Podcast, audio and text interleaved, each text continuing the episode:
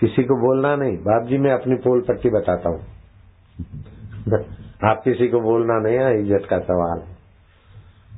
हमारे पिता जरा धनी थे, जमींदार थे, नगर सेठ थे, और गुरु जी ने कहा दिया ये तो संत बनेगा, लोगों का उद्धार करेगा। तो वैसे ही श्रद्धालु थे फिर, खूब मानते थे।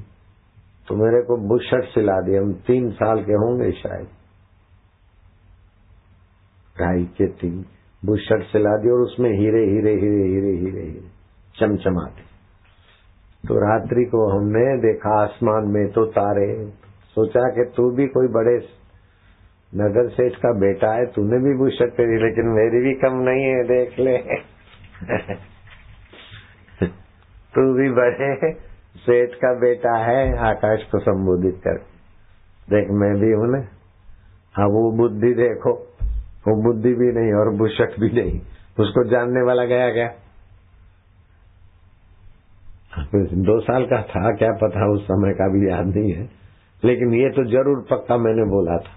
घर के बाहर, जो चबूतरा होता ना, वहाँ खड़े हो क्या अकेले में बुशर पहनते अपनी खुशी खुशी उसको ललकार दिया कि मैं भी देख ऐसी हूँ, तू नगर सेठ का बेटा लगता है मैं भी इधर हूँ।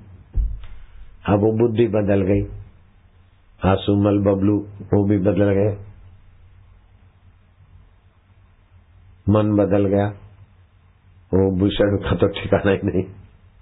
कहा चले गए वो नकली हीरे भी लेकिन उसको जानने वाला जो अभी है, वो घट घट में बोल रहा है, वही राम है, वही मैं हूँ, चैतन्य, वही चिदानंद हूँ।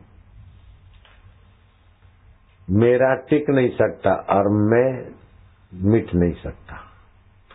यह टिक नहीं सकता और मैं मिट नहीं सकता।